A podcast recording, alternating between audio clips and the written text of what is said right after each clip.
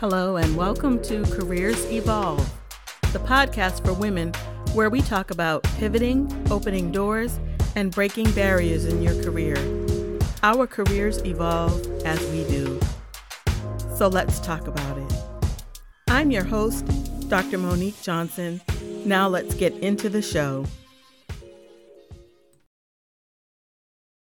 Hello, and welcome to episode two of the Careers Evolve podcast.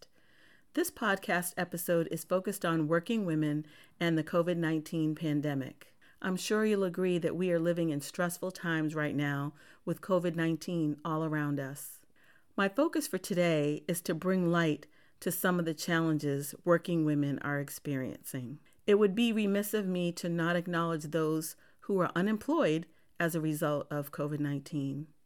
I will be offering support and sharing content around job searching in the very near future here on the podcast.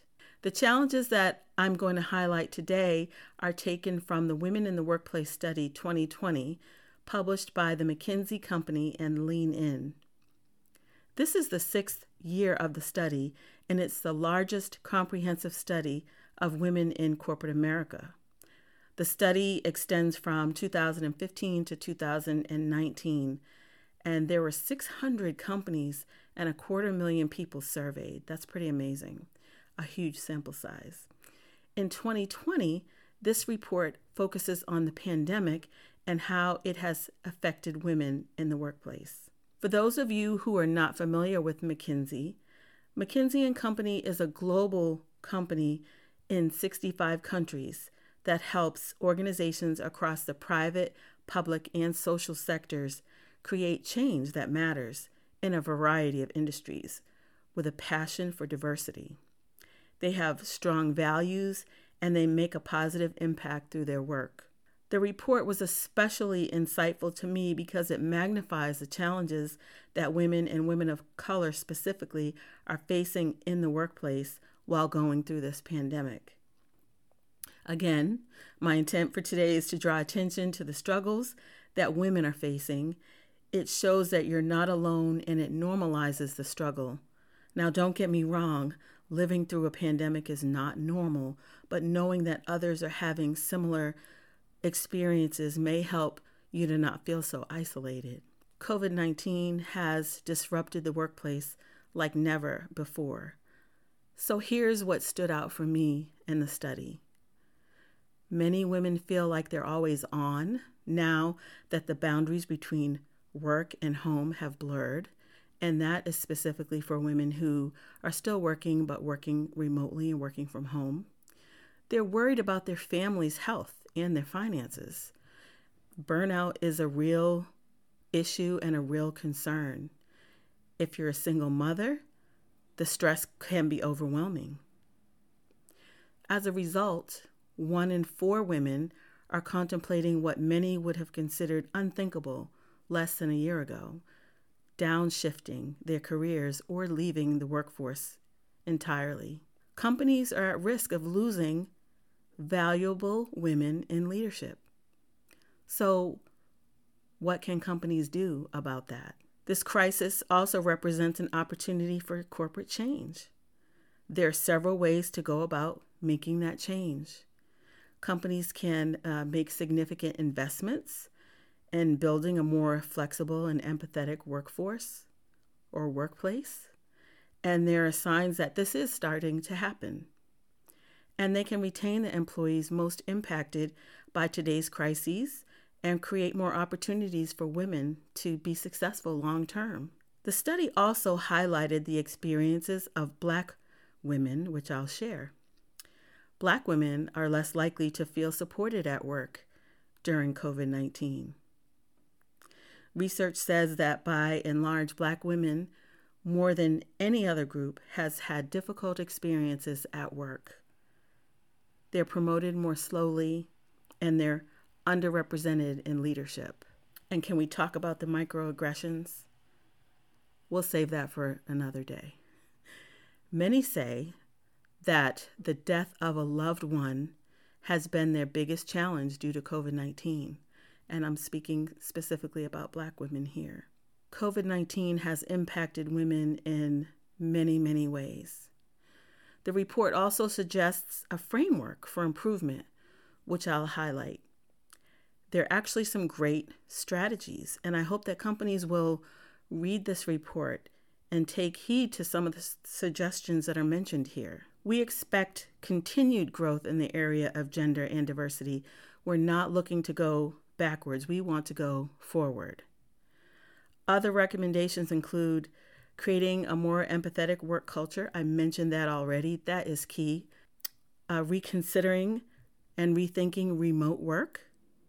Many are, are, have done that and are continuing to do that.